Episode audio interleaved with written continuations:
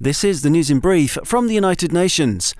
Israeli authorities have continued to block life-saving aid from reaching northern Gaza, one hundred two days since Hamas-led terror attacks triggered the war, U N humanitarians reiterated on Tuesday, as U N Secretary-General António Guterres warned the long shadow of starvation stalks the people of Gaza. In the first two weeks of the year, only seven out of twenty-nine planned missions to deliver food, medicine, water and other life-saving supplies successfully reached their destinations north of Wadi Gaza, according to the Office for the Coordination of Humanitarian Affairs, OCHA. Echoing those concerns and highlighting the dire situation everywhere in the enclave, OCHA worker Olga Cherevko said that conditions were awful for those displaced in the south of Gaza too. "Some people have not eaten in days," she said on Tuesday in a video posted on X, formerly Twitter. "The children have no winter clothes. There's no medical care. The extent of needs is enormous," she added. In its latest update on the war on Sunday evening, OCHA noted that most of the Israeli denials involved fuel and medicines allocated for reservoirs, water wells and health facilities in the north.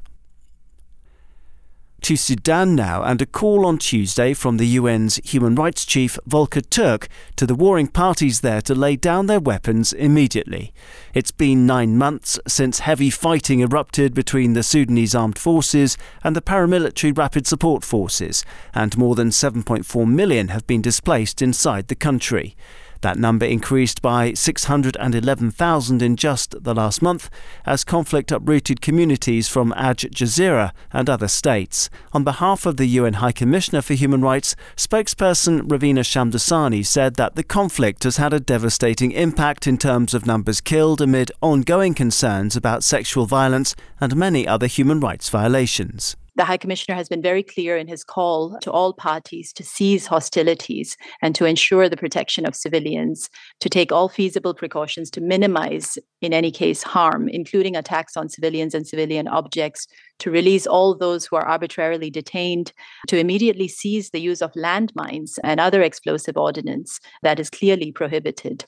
Humanitarians have expressed alarm that the fighting has extended into eastern and central Sudan, as these are the country's main crop-producing regions. Insecurity, looting, bureaucratic impediments, poor network and phone connectivity, lack of cash and limited technical and humanitarian staff are affecting the delivery of aid, said Coordination Office OCHA.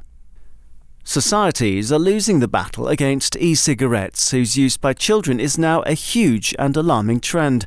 The U N World Health Organization, or W H O, said on Tuesday, in a call for concrete measures by governments to take far more restrictive measures against the tobacco industry, the W H O warned that there has been a double-digit increase in e-cigarette use in many countries in the last four to five years because of lax regulation.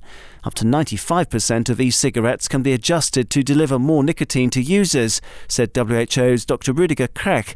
Here he is now speaking in Geneva. We have teachers calling us, especially in the U K, where you saw a one hundred fifty percent increase in the last three years of uptake of e-cigarettes by children, right?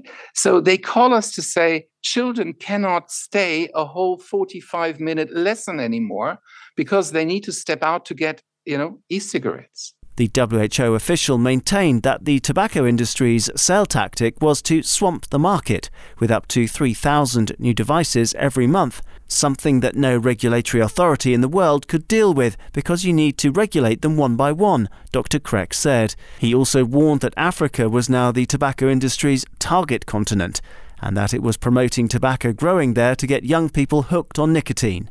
Once they recruit their victims, they know that they might have them for a longer period of time, he said. Daniel Johnson, U N News.